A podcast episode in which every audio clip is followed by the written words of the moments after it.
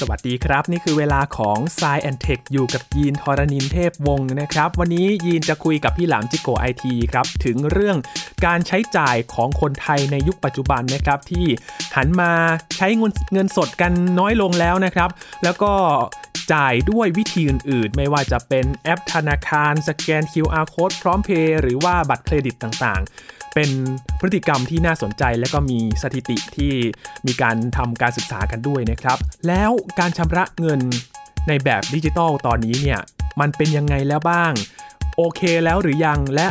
มันจะก้าวไปทางไหนอีก วันนี้ชวนคุยกันใน s ายแอนเทคตอนนี้กับพี่หลามจิโกไอทีนะครับ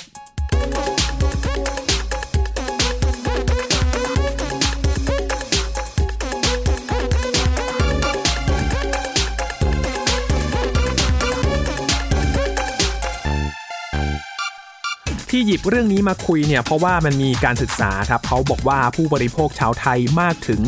81%เลยนะครับ ที่เลือกใช้เครื่องมือดิจิทัลทำธุรกรรมทางการเงินอย่างน้อย 1 รูปแบบในปีที่ผ่านมานี้นะครับ นั่นก็คือช่วงปี 2021 ถึง 2022 ซึ่งการชำระเงินที่ใช้กันมากที่สุดเนี่ยก็จะเป็นการใช้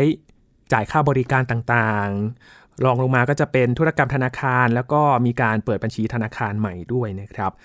วันนี้จะมาคุยกันครับว่า วิธีการชำระเงินต่างๆ ปัจจุบันเนี่ยมันเป็นระบบแล้วหรือยังที่เราพกมือถือแบบไม่ต้องมีเงินสดไปด้วยเนี่ยมันมีการชำระเงินที่เรียกได้ว่าดีแล้วหรือยังนะครับสำหรับในทางเทคโนโลยีนะครับ วันนี้อยู่กับพี่หลามที่รักบุญปรีชา หรือว่าพี่หลามจิโกไอทีแล้วครับ สวัสดีครับพี่หลามครับ สวัสดีครับคุณยีนสวัสดีครับคุณผู้ฟังครับ ก่อนอื่นอยากถามพี่หลามก่อนเลยครับ ช่วงนี้ยังพกครับเงินสดอยู่ไหมครับพี่หลาม ผมจะมีเงินสดติดกระเป๋าไว้นิดหนึ่งครับนะฮะไม่เยอะมากอืมแล้วก็แต่ไม่ค่อยได้ใช้นะฮะช่วงนี้ไม่ค่อยได้ใช้ครัได้บอืมมันจะเป็นอย่างที่คุณยีนพูดจริง ๆ ก็คืครับเราอะเริ่มหันมาใช้เงินแบบ เงินดิจิตอลนะเขาเรียกว่าเงินดิจิตอลใช่ไหมหรือว่าครับการชำระเงินแบบการหักดิจิตอลการคหัรับกมูลค่ากันผ่านออนไลน์อะหนึ่งคือผมผมเป็นคนไม่ชอบที่จะมีเศษเงินอยู่ในกระเป๋าเยอะๆ เช่นแบบเหรียญเป็นเหรียญหรือแบงค์ย่อยแบงค์อะไรเยอะๆอย่างเงี้ยพ อพกแล้วมันเป็นก้อนๆแล้วเวลาจะนับจะจ่ายอะไรเงี้ย มันก็ลำบากอืมไม่ได้มีมัดหนังยางส่วนติดหนึ่งเนี่ยตามเสื้อกางเกงแล้วใช่ไหมครับพี่หลามถึงขั้นมันหนังยางในสมัยเด็กๆสมัยเด็กไปโรงเรียนแล้วก็กลัวเงินที่คุณพ่อคุณแม่ให้ไปหายใช่ไหมก็เราครับจะมัดติดกับเสื้อเราเลย เพราะว่าเรากลัวอืมเราไปวิ่งเล่นวิ่งซนแล้วเดี๋ยวเงินมันหลุดจากกระเป๋าหนีครับหายไป แล้วปัจจุบันเนี่ยนะครับ จากสถิติที่เขารายงานมากันเนี่ย รูปแบบที่เขาใช้กันมากที่สุดนะครับ นั่นก็คือ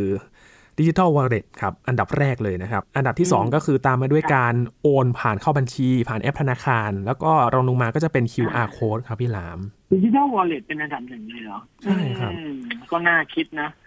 คือต้องดูว่าสถิตินั้นเนี่ย มันมันไปลงที่บริการไหน คุณยินมีรายละเอียดไหมครับ ในรายละเอียดเนี่ยไม่ได้ระบุเจาะจงว่าเป็นบริการไหนครับพี่หลามครับอ่าแต่ถ้าดูเป็นเปอร์เซ็นต์เนี่ยครับทั้ง 3 อันดับเนี่ยมันค่อนข้างจะสูสีกันเลยนะครับ อันแรกเนี่ยดิจิ t a ลวอลเล็ตอยู่ที่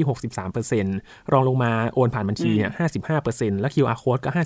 54%คือไล่ๆเลี่ยกันเลยครับพี่หลามอ๋อคือผมมามองว่าดิจิทัลวอลเล็ตสำหรับคนไทยเนี่ย ยังไม่ค่อยได้ใช้กัน อืมถ้าสถิติมันสูงขนาดนั้นเนี่ยมันเกิดจากสิ่งที่ภาครัฐได้ทำไงครับ ก็คือ อย่างพวกโครงการกระเป๋าตังค์คนละครึ่งอ่าครับเงินชดเชยอะไรนู่นนี่นะเนาะที่เป็นโครงการของเขาอะเรารักกันอะไรเนี่ยอืมโครงการทั้งหลายทั้งแหล่คือพอเป็นโครงการนั้นปุ๊บเนี่ยการรับเงินหรือการใช้เงินเนี่ย มันจะต้องไปผ่านตัวแอปกระเป๋าตังค์ครับมันเหมือนเป็นวิธีการที่จะบังคับให้คนไปใช้ wallet โดยอืมโดยบังคับครับ ไม่สามารถไปทางอื่นได้ มันไม่มีทางเลือกครับ ถ้ามันมีทางเลือกเป็นทางอื่นได้เนี่ยเขาก็ไปอืม ที่ผมเชื่อเช่นนั้น เพราะว่าคนไทยเนี่ย ยังไม่ได้ยังไม่ได้เอาเงินตัวเองไปเก็บไว้ใน wallet ครับถ้าไม่มีไอ้พวกกระเป๋าตังค์หรือไม่มีโครงการคนละครึ่ง ไม่มีโครงการทั้งหลายแหละที่ภาครัฐออกมาเนี่ยผมว่าอันดับหนึ่งต้องเป็นเรื่องของการโอนเงินอืมจะโอนผ่านด้วยวิธีอะไรก็ตามแต่ อันนี้คือสิ่งที่แต่ละประเทศมีเนาะครับอย่างบ้านเราก็จะมีพร้อมเพย์ใช่ไหมพร้อมเพย์ก็จะโอนง่ายหน่อยบอกเบอร์โทรครัจบริงๆเบอร์โทรกับเลขบัญชีมันก็สิบตัวเหมือนกันนะอื มมันมันไม่เห็นจะยากง่ายกว่ากันตรงไหนเลย แต่ผมก็ไม่เข้าใจแต่คนส่วนใหญ่บอกว่าง่ายกว่าเดิมเยอะพอเป็นเบอร์โทรมันจำง่ายกว่าอืมผมก็งงว่าในชีวิตเราเนี่ย เรามีเลขบัญชีกันก็ไม่เกินเบอร์โทรศัพท์เราหรอกครับอย่างบ้านเราก็มีบัญชีสองบัญชีเนาะอืมแต่ไอ้เลขสิบตัวเหมือนกันกับโทรศัพท์มือถือทำไมเราจะจำเพิ่มไม่ได้อะโอ้ ทำไมมืน่าอถือสนใจเหมือนกันนะครับจำนวนหลักมันเท่ากันทำไมมันถึงจำง่ายกว่ากัน หรือว่าเบอร์โทรอาจจะกดไม่เข้าใจกดโทรบ่อยหรือเปล่าครับ มันก็เลยจำได้ง่ายกว่าเลขบัญชีอุ้ยเราอะไม่ค่อยได้โทรหาเบอร์เราเองนะโอ้เราไม่ได้โทรหาตัวเองนะคนที่จำเบอร์เราได้คือคนอื่นนะบางทีบางทีมีคนมาถามเบอร์เราเลยยังต้องใช้เวลาคิดนิดนึงเลยเพราะเราไม่ได้โทรเบอร์นี้อ๋อลืมเบอร์ตัวเอง เอโอ้แต่น่าสนใจเหมือนกันครับพี่หลาม น่าสนใจมากๆเลเวยลามีคนมาถามผมว่าเออขอเบอร์หน่อยได้ไหมครับพี่หลามอะไรเงี้ยผมจะบอกว่าคนนึกแป๊บหนึ่งผมไม่ได้โทรหาตัวเอง เพราะฉะนั้นเราต้องนึกนิดนึงใช่ไหมฮะเออ แต่คนอื่นเนี่ยต้องจำเบอร์เราแม่นครับเออผมจะหันไปถามลูกน้องผมเนี่ยเวลาผมจำเบอร์ผมไม่ได้นะผมจะบอกว่าอืมเออเบอร์พี่เบอร์อะไรนะลูกน้องมันจะตอบทันทีเลยปุ๊บปั๊บปุ๊บปุ๊บปุ๊บเราก็จะแบบเออใช่ เพราะว่ามันต้องใช้เบอร์นั้นโทรหาเราครับคนส่วนใหญ่อะ จะนิยมการโอนมากกว่า ครับ เพราะว่าโอนมันง่ายครับหนึ่งคือเราไม่ต้องยักย้ายถ่ายเทเงินเราเงินเราอยู่ในบัญชีเนี่ยแล้วก็แค่โอนผ่านระบบออนไลน์แอปพลิเคชัน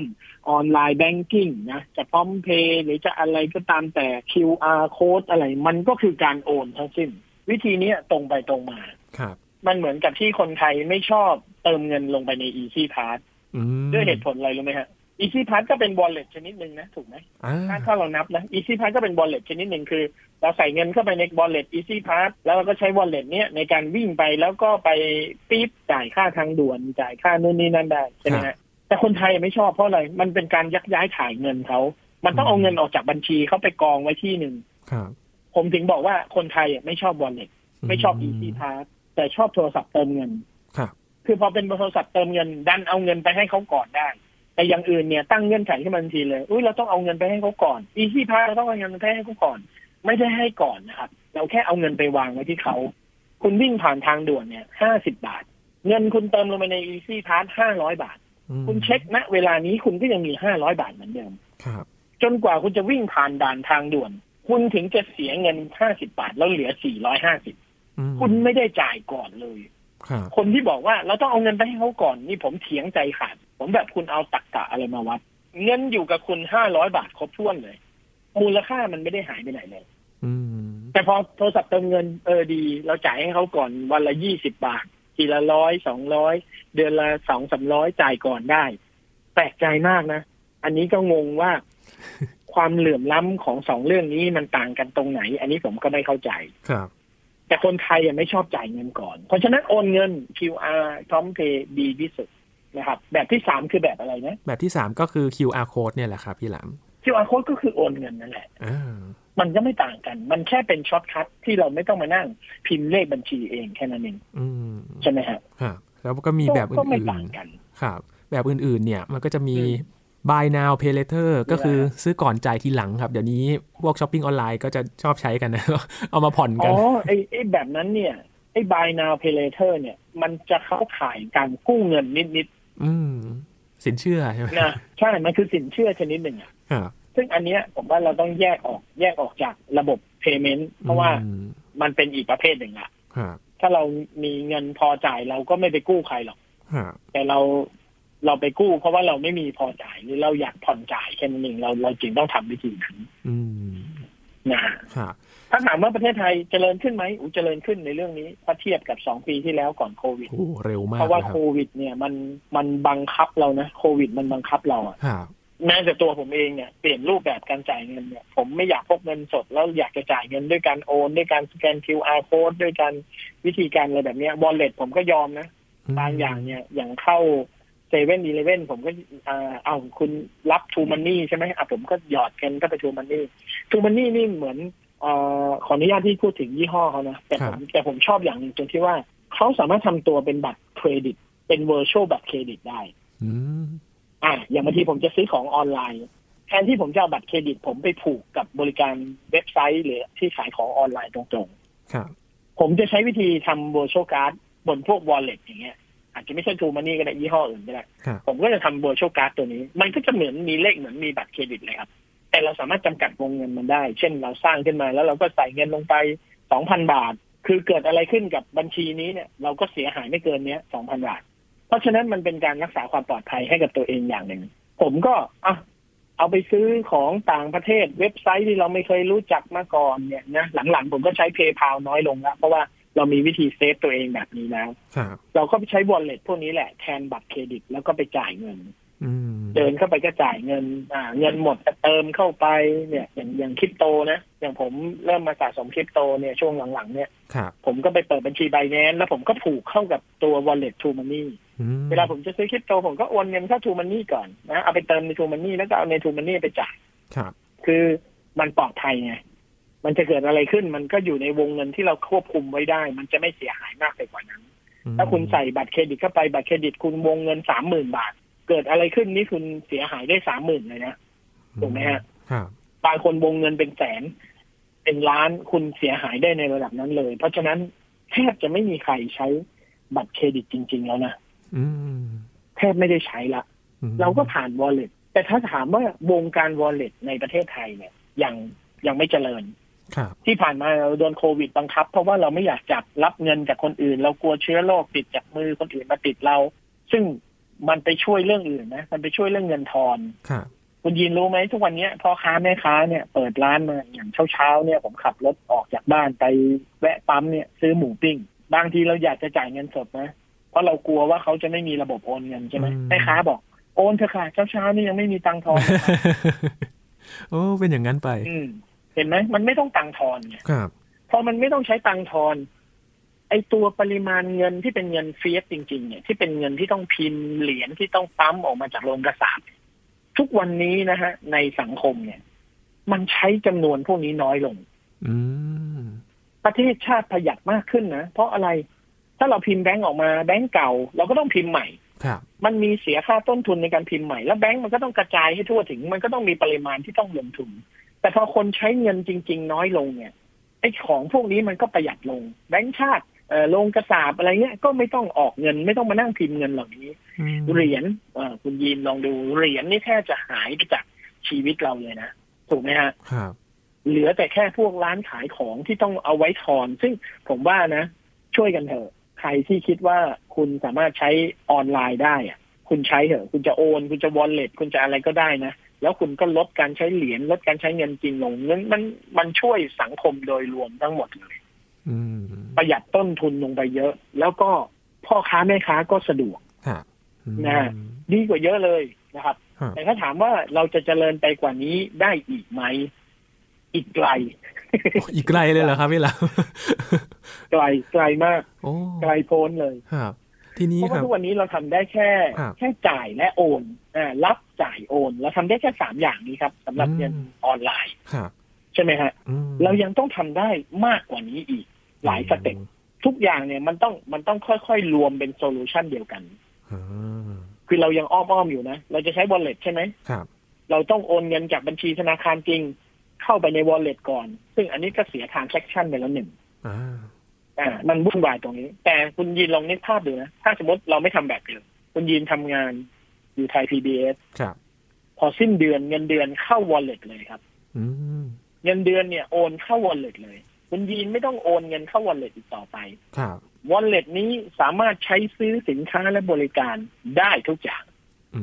มแล้วพอมันมี wallet เนี่ยเนื่องจาก wallet มันเป็นดิจิตอลครับแล้วมันไม่ได้มีความเป็น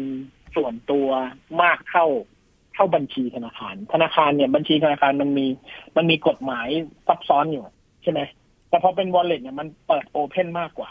เนื่องจากมันไม่เห็นชื่อคนอืมมันสามารถเข้าไปดูเงิน ที่อยู่ในนั้นได้ มันไปดูการซื้อขายแลกเปลี่ยนจับจ่ายใช้สอยการรับการโอนการจ่ายได้ครับพอรวมเหล่านี้เนี่ย สิ่งเหล่านี้มันเป็น Data พอมันเป็น Data มันเป็นข้อมูลดิบมันสามารถเอามาวิเคราะห์ต่อได้อืมนึกภาพตามผมทีละขั้นนะครับ ครับ คุณยีนรับเงิน รับเงินเดือนลงเข้า wallet คุณยีนจ่ายค่าเช่าบ้าน ผ่านทาง wallet กดโอนเลย กดโอน ทันสมัยกว่านั้นอีกอีกสามสี่ปี คุณยีนใช้ smart contract พอเงินเดือนเข้าปุ๊บตัดเข้าค่าเช่าบ้านโดยอัตโนมัติโอ้โหอันนี้ทันสมัยสุดๆนะฮะแต่ยังไม่ถึงเวลานั้น หลังจากนั้นคุณยีนไปไหนอีกครับ ไปซื้อข้าวก็จ่ายบน wallet ไปซื้อของไปกินนอนเที่ยวเตรไปทำอะไรก็ตามแต่ช้อปปิ้งก็อยู่ใน wallet นี้หมด สรุปคือบัญชีรายรับรายจ่าย มันอยู่ในนั้นหมดเลยอ๋อมันมันอยู่จะในที่เดียวจะเห็นเป็น step มันจะเห็นเป็นค่าสถิติการใช้เงินครับซึ่ง มันแปลเป็นภาษาทางไฟแนนซ์ว่าเครดิตครับอืมอืมเห็นภาพไหมฮะ เห็นภาพไหมฮะครับอยู่ดีๆ เราก็กลายเป็นคนมีเครดิต เพราะอะไรเราเปิดเผยการใช้จ่ายเงินของเราเนี่ยอ๋อเออทีนี้พอคุณยีนอยากทำได้มากกว่า รับจ่ายโอนครับ มากกว่าอีก step หนึ่งทำอะไรครับ lending loan กู้เงิน อืมสังเกตไหมเริ่มมาแล้วนะครับไมโคร lending ไมโครโลนอะไรเงี้ยเริ่มมาแล้วบริการเนี้ยนะคครัรับบหลายบริการเริ่มมีให้กู้แล้วพอเรามี stat หรือมีสถิติการใช้เงินของเราเนี่ยกับรายรับของเราที่มีสถิติที่สามารถบันทึกได้และตรวจสอบได้ มันจะบ่งบอกว่าคนคนนี้ควรจะมีเครดิตเท่าไหร่ได้ครับแล้วคุณยินก็จะสามารถกู้เงินได้โดยที่ไม่ต้องไปยื่นเอกสารใด ๆ คุณยินจะไปซื้อรถสักคันหนึ่งคุณยินแค่บอกชื่อและนามสกุลเข้าไป ทั้งหมดเนี้ยมันจะไปรวมอยู่ในฐานข้อมูลประชากรที่เขาเรียกว่า national ID ถูกไหมอ๋อครับนะเนี่ยทำมาสองปีแล้ว ไม่รู้เปิดตัวมาสองปีแล้ว ผมยังไม่เห็นเลยว่าอันไหนใช้ national ID เห็น national ใช้ ID อันเดียวนะ เปิดบัญชีธนาคารโดยที่ไม่ต้องไปยืนยันตัวตนที่สาขาครับสามารถเปิดออนไลน์ได้อืมเออก็ไปดึง national ID หรือไปดึง data เก่าจากธนาคารเก่า ครับ ซึ่ง national ID ไม่ควรมีประโยชน์แค่นั้นอืมมันควรจะทำได้มากกว่านั้น มันควรจะระบุทุกอย่างเลยเป็นประวัติการใช้งานประวัติการเงินประวัติชีวิตของคนคนหนึ่งอย่างนี้นเลย และจริงๆมันควรใส่เรื่องของสุขภาพเรื่องของธุรกิจเรื่องของหน้าที่การงาน มันควรจะเป็นโปรไฟล์ทั้งหมดของเราอืมพอคุณยีนจะผ่อนรถสักคันเนี่ย คุณยีนครับเดินไปถึงที่โชว์รูมแล้วก็บอกว่าอ่า ผมจะมาจัดไฟแนนซ์ผ่อนรถสักหนึ่งคันครับอะขอชื่อนามสกุลเลขบัตรประชาชน พิมพ์เข้าไปปุ๊บเนี่ยมันต้องบอกเลยว่าคุณยีนสามารถผ่อนรถคันนี้ได้ไหมอืมแล้วก็พอกันทีกับการสำเนาทะเบียนบ้านบัตรประชาชนสลิปเงินเดือนย้อนหลังหนังสือรับรองเงินเดือนพอกันทีกับเอกสารพวกนี้กับขั้นตอนของอ๋อเลิกเลิกได้แล้วครับไม่ต้องมีต่อไป เพราะมันมีข้อมูลทั้งหมดอยู่ใน National ID แล้วอืมโอ้ ทำเรื่องเสร็จปุ๊บคุณยีนเนี่ยเดินเข้าไปตัวเปล่าขับรถออกมาเลยออกมาเลยอ่าตรวจไฟแนนซ์เนี่ยสามารถตรวจเสร็จได้ภายใน 15 นาทีอืมไม่ต้องไปรอข้ามวันวิ่งรับเอกสารตรวจสอบกว่าจะยื่นเรื่องกว่าจะอะไรไม่ต้องครับใช่ไหมฮะ แล้วเวลาคุณยีนจ่ายค่างวดรถคุณยีนก็จ่ายผ่านระบบนี้ ซึ่งมันก็จะตรวจสอบได้ ไม่ต้องมีใบเปอินยื่นเข้ามาส่งมาที่บ้านทุกเดือน ไม่ต้องมีใบเสร็จรับเงินส่งจดหมายมาทุกเดือน เวลามีทวงเงิน สมมติคุณยีนจ่ายช้า มันก็สามารถเห็นระบบแล้วทวงเงินได้เลยใช่ไหมครับอืมครับคุณยีนผ่อนรถจนหมดเนี่ย มันก็จะเห็นหลักฐานเลยว่าเราผ่อนจนจนครบมูลค่ามันแล้ว ระบบสามารถไปดำเนินการต่อเรื่องการโอนทะเบียนเปลี่ยนชื่อได้เลยอืมอ่าเรามีอะไรเพิ่มขึ้นครับจากรับจ่ายโอน เรามีกู้อ่าอ่าใช่ไหมฮะ พอมีกู้เสร็จปุ๊บเนี่ยมันไปบริการอื่น ๆ ได้อีกเยอะแยะมากมายโอ้โหคุณยีนจะไปค้ำประกันใครก็ได้ ไม่ต้องใช้หลักฐานใด ๆ คุณยีนจะถ้ามันมีบริการการการเงินใหม่ๆอะไปทำสัญญาไปทำเงื่อนไขทางธุรกิจ เครดิตทั้งหมดสามารถเอาไปเปิดโอเวอร์ดราฟของธนาคารก็ได้ใช่ไหมครับ เอาเป็น work permit ก็ได้ เพราะมันเก็บหลักฐานทางการงานถูกไหมฮะเรารับเงินจากบริษัทนี้เป็นเวลาห้าปีสิบปี สิ่งเนี้ยคือ work permit แล้วอืม ใช่ไหมฮะคือนี่คือหนังสือรับรองการทำงานแล้วครับจะไปสมัครงานเหรอเราก็ดูได้ไม่ต้องมานั่งกรอกไปสมัครว่าเคยทำงานที่ไหนต้องการเงินเดือนเท่าไหร่ผมเห็นข้อมูลคุณยินหมดเลยว่าคุณยินทำงานอยู่ไทยพีบีมากี่ปีตำแหน่งอะไรเงินเดือนเท่าไหร่ แล้วผมจะรู้เลยว่าคุณยินควรจะไปอยู่ในแผนกไหนในแผนกผมโอ้คุยกันสัมภาษณ์แป๊บเดียวคุณวันรุ่งขึ้นมาทำงานได้อืม National ID ไม่ได้มีเอาไว้เปิดบัญชีโดยที่ไม่ต้องไปสาขาครับนั่นน่ะเป็นแค่ฟีเจอร์ที่ไม่มีอะไรเลยอะ มันเป็นฟีเจอร์ที่ที่จิ๊บจ้อยมากๆอะอืมมันควรจะทำอะไรได้มากกว่านั้นไงครับแล้วที่ผมบอกว่าประเทศไทยยังไม่ไปไหนยังไม่ไกลเลยอะเพราะอะไรรู้ไหมเพราะว่าทุกวันนี้อะเรายังเชื่อมโยงระบบเหล่านี้เข้ากับศูนย์กลางไม่ได้เลยอะครับคุณยีนเอาง่าย ๆ เข้าเซเว่นจ่ายทูมันนี่ได้ทูมันนี่ไปจ่ายบางบริการไม่ได้เอ้ยไม่ควบรวมไม่เซ็นเตอร์ไม่มาตรฐานรถไฟฟ้าเติมเงินดีที่สุดนะ QR code ดีที่สุดรถไฟฟ้าโอ้โหรถไฟฟ้านี่ผม ผมรอมาสิบกว่าปีแล้ว ไอ้ระบบใต้ดินกับบนดินเนี่ยเมื่อไหร่มันจะเติมเงินอยู่ในบัตรเดียวกันได้เนี่ยอืมอะไรนะเขามีบัตรอะไรนะแลบบิดถ้า BTS ก็จะมีบัตรแรบบิดถ้า MRT ก็จะมีบัตรของใต้ดิเขานอ่าบัตรมหานครอะไรของเขาครับ มันเป็นบริการคล้ายๆกันทำไมมันเชื่อมโยงกันไม่ได้ เพราะว่ามันเป็นคนละบริษัท อืมถ้าไปถามคนส่วนใหญ่คนส่วนใหญ่ก็จะบอกว่า มันเป็นคนละบริษัทไงครับ มันเป็นเอกชนคนละบริษัทเขาคนละกระเป๋ากัน ผมถามหน่อยทำไมเมืองนอกเนี่ย ผมใช้ Oyster Card ครับผมใช้บัตรอะไรก็ไม่รู้ที่ฮ่องกง ผมใช้อะไรสักอย่างที่สิงคโปร์ครับทำไมบัตรใบเดียวเนี่ยนะฮะ เดินเข้าศูนย์อาหารก็ปี๊ดได้อืมกินข้าวได้ไอ้คนขายข้าวอยู่ในศูนย์อาหาร มันก็ไม่ได้เป็นเจ้าของเดียวกับรถไฟใต้ดินครับมันไม่ได้เป็นเจ้าของเดียวกันกับรถเมย์มันไม่ได้เป็นเจ้าของเดียวกันกับแท็กซี่ มันไม่ได้เป็นเจ้าของเดียวกันกับร้านค้าอื่นๆที่รับบัตรถามว่า เขาก็เป็นเอกชนคนละเจ้าคนละกระเป๋าเหมือนกันทำไมเขาทำได้ อืมอย่างที่ญี่ปุ่นก็มีซุยกะที่ใช้โอ้ได้เออทุกสายเลย แต่ร้านสะดวกซื้อก็ได้ไปจ่ายอะไรก็ได้ถูกขึ้นรถเมย์ก็ได้ นี่ไงนี่คือสิ่งที่บ่งบอกว่าประเทศไทยมันยังไม่เจริญเลย เพราะว่าเรื่องแค่นี้ยังทำไม่ได้เลยครับยังปรับมาตรฐานให้เป็นตรงกันแล้วแลกเปลี่ยนกันไม่ได้เลยจะมาบอกด้วยเหตุผลอะไรนะ ผมถือว่าเป็นคำกล่าวอ้างหมดซึ่ง เป็นคำกล่าวอ้างที่เอาไว้แก้ตัวเท่านั้น มันไม่ได้เอาไว้แก้ไข คุณจะบอกว่าโอ้ก็ระบบมันเป็นอย่างนี้ค่าโดยสารมันอัตราไม่เท่ากัน มันจะหักแล้วเงิน มันจะวิ่งเข้าหากัน มันจะไม่สามารถเช็คยอดบัญชีได้ ก็เพราะคุณไม่มาตรฐานไง ถ้าคุณมาตรฐาน แล้วคุณไม่ได้กลัวอะไรอะ คุณยินดีที่จะพัฒนาเพื่อให้มันดีขึ้นกว่าเดิมอะทำไมมันจะทำไม่ได้อะ ใช่บไหมทำไมบัตรใบเดียว ผมขึ้นรถเมล์ขึ้นแท็กซี่ ขึ้นรถไฟฟ้า ผมกินข้าวในศูนย์อาหาร ผมซื้อของในห้าง ผมจ่ายเงินค่าโรงแรมที่พักโรงแรม ผมจ่ายค่าตั๋วเครื่องบิน ผมทำได้ทุกอย่างเลยบัตรใบเดียวอะอืม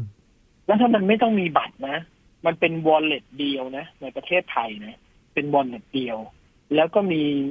ที่สแกนบนมือถือ แล้วมีมือถือเครื่องเดียวก็ไปได้แล้ว ครับ สังเกตไหมคนไทยเนี่ยเป็นจุดอ่อนเลยนะ เวลาไปขึ้นรถเมล์ที่เมืองนอก คนเมืองนอกเนี่ยเวลาเดินขึ้นรถเมล์เขาเดินขึ้นแล้วเขาก็เดินผ่านปิ๊ดปิ๊ดปิ๊ดปิ๊ดปิ๊ดปิ๊ดปิ๊ดสิบคนก็เดิน flow หมดเลย พอถึงคนไทยปุ๊บเอ่อเท่าไหร่คะ how much งมหาเหรียญก่อนสดจ่ายรูดบัตรเครดิต โอ้โห วุ่นวายกว่าจะผ่านตรงนั้นได้เสียเวลารถคนขับรถเมล์สายหัวทุกคน เวลาเจอคนไทยอืมทำไมเขาไม่รู้จักวิธีจ่ายเงินแบบเดียวกันกับคนในประเทศเขา เราก็บอกเราเพิ่งมาอืม แต่ถ้าระบบเราดีมาตรฐานเขานะ เราก็ cross platform ได้ เราก็ถือมือถือเราเดินปีดได้ อย่างคนที่เป็นซิติเซนสิงคโปร์เหมือนกันครับมันควรจะทำได้นะที่มันทำไม่ได้เนี่ย ต้องกลับไปถามแล้วว่า ไอ้คนที่มันบอกว่าทำไม่ได้เนี่ย จริง ๆแล้วเนี่ย ปัญหามันคืออะไร ใช่ไหมท่านไล่กันจริง ๆ เนี่ย ไล่กันจนแบบว่าลงไปเจอแก่นของปัญหาเนี่ยจะเจอได้เลยว่า เหตุผลของปัญหานั้นน่ะ คือเหตุผลที่ส่วนตัวส่วนตัวมากๆ ไม่ได้เพื่อส่วนรวมเลยครับ ผมก็เลยรู้สึกว่าประเทศไทยยังไม่เจริญครับ ยังไม่ไปไหนเลยระบบเพย์เมนต์เนี่ยอืมถ้าเราไม่โดนโควิดบังคับนะ ทุกวันนี้แม่ค้าก็ยังต้องพกเศษสตังค์เอาไว้ทอน โชคดีนะ ทุกวันนี้ผมโอ้โห ผมไปซื้อหมูปิ้งข้างทางรถเข็นไอติม คนขายโรตี ผมยังสามารถสแกน QR code จ่ายเงินให้เขาได้ครับอันนี้ถือว่าเป็นเรื่องดี ถือว่า ถือว่า เออเฮ้ย อย่างน้อยอ๋อๆในโควิด เนี่ยเพนดมิกเนี่ย มันก็มีสิ่งดีเกิดขึ้นในสังคมไทยนะครับใช่ไหมแล้วถามคนเหล่านั้นว่าชีวิตคุณเนี่ย ค้าขายเนี่ย ไม่ต้องไปวิ่งแลกเงินเซเว่นตื่นเช้ามาไม่ต้องวิ่งธนาคารไปแลกเงินแบงค์ย่อยไว้ทอนเนี่ยชีวิตคุณแฮปปี้ไหมเป็นแฮปปี้จะตาย ประหยัดเวลาได้เยอะเลย อยู่สบายเออมันประหยัดเวลาประหยัดธุรกิจลดเรื่องการปวดหัวครับโอนมาเถอะโอนมายังไงก็อยู่ในบัญชีเรา อืมแล้วขายของเนี่ย ลดการปล้นค่าขโมยจี้ชิงด้วยนะ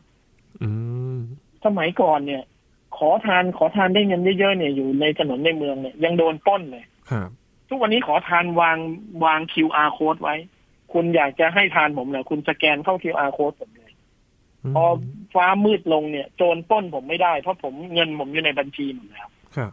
คนขายโรตีเข็นรถกลับบ้านก็ไม่ต้องกลัวโจรปล้น เพราะเราไม่มีเงินสักบาทให้มันปล้นอืมโจรต้องไปหัดเรียนคอมพิวเตอร์เพื่อที่จะไปปล้นออนไลน์แทนไปเป็นแฮกเกอร์แทน เพราะมันปล้นคนธรรมดาไม่ได้นะโอ้โหขนาดนั้นเลยต้องอัปเกรดตัวเอง มันต้องไปลงทะเบียนเรียนอะ How to be a hacker ครับโอ้โหเปลี่ยนไปอีกขั้นเลยนะนะฮะโลกมันเปลี่ยนไปอืมโอเค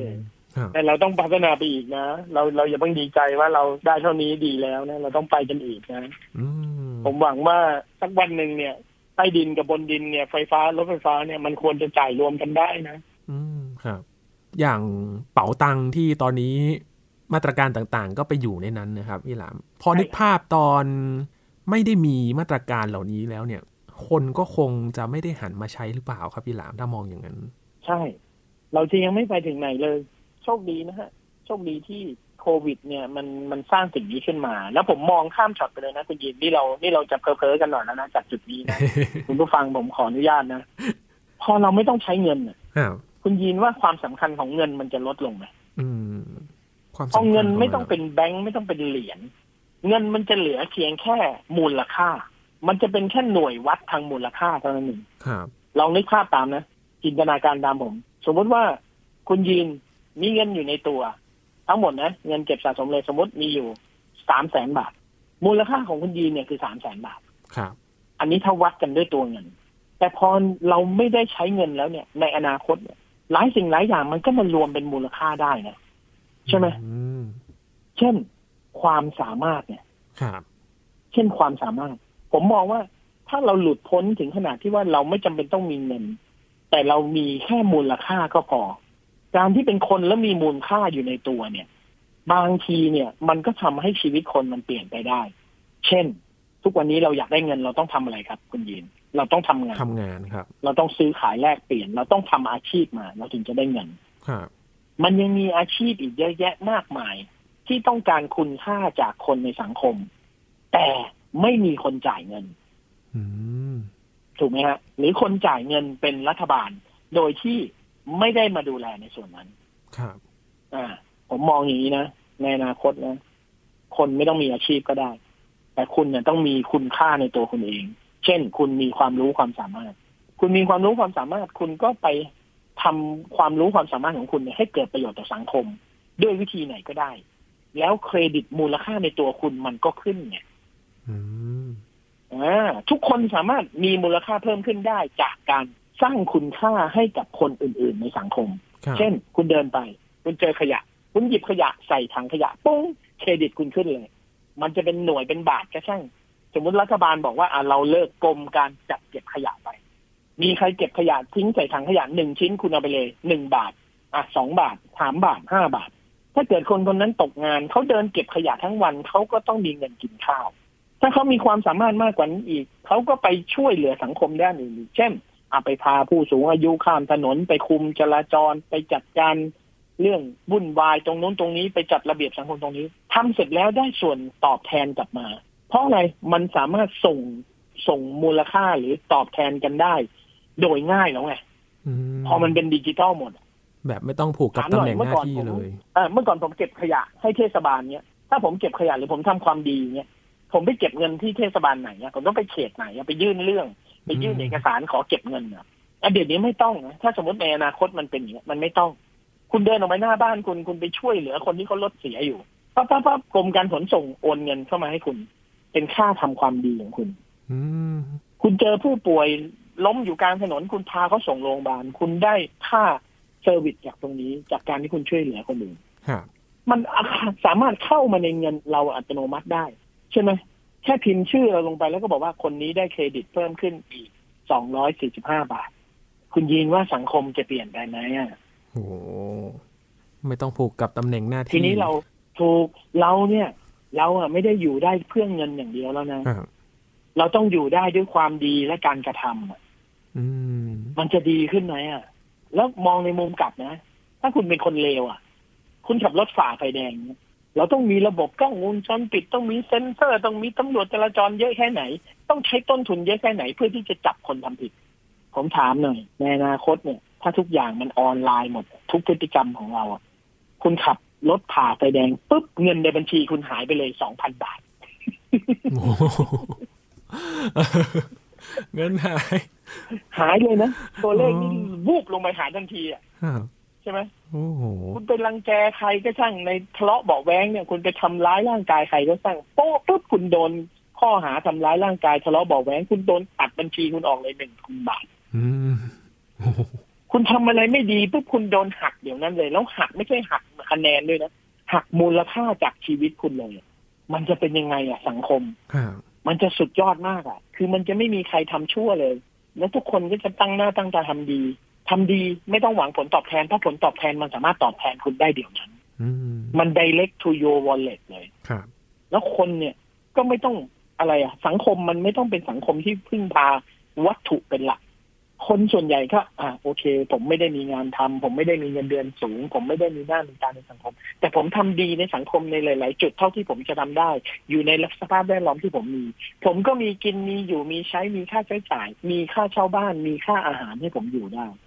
สังคมมันจะพอเพียงมากยิ่งขึ้น คนเลวจะน้อยลง คนดีจะเยอะขึ้น แค่เอาอะไรออกไปจากสังคมนั้น เอาเงินออกไป เงินมันคือกิเลสทั้งหมดไง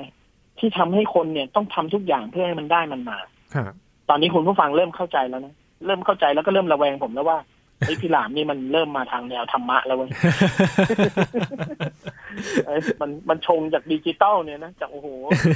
แบงกิ้งทรานเฟอร์ออนไลน์เนี่ยมันชงมาจนเป็นเรื่องธรรมะได้เสียงะระฆังมาครัมับนเลี้ยวมายังไงเออ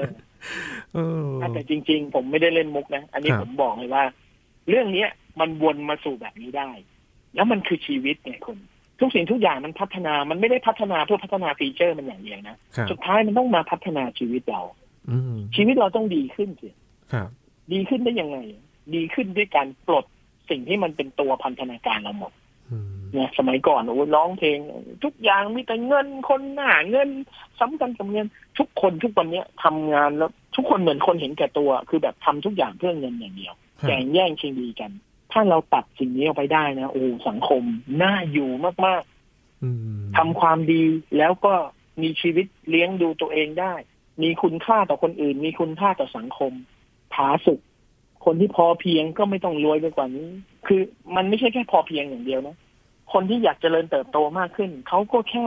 เพิ่มศักยภาพของตัวเองนะครับ อืม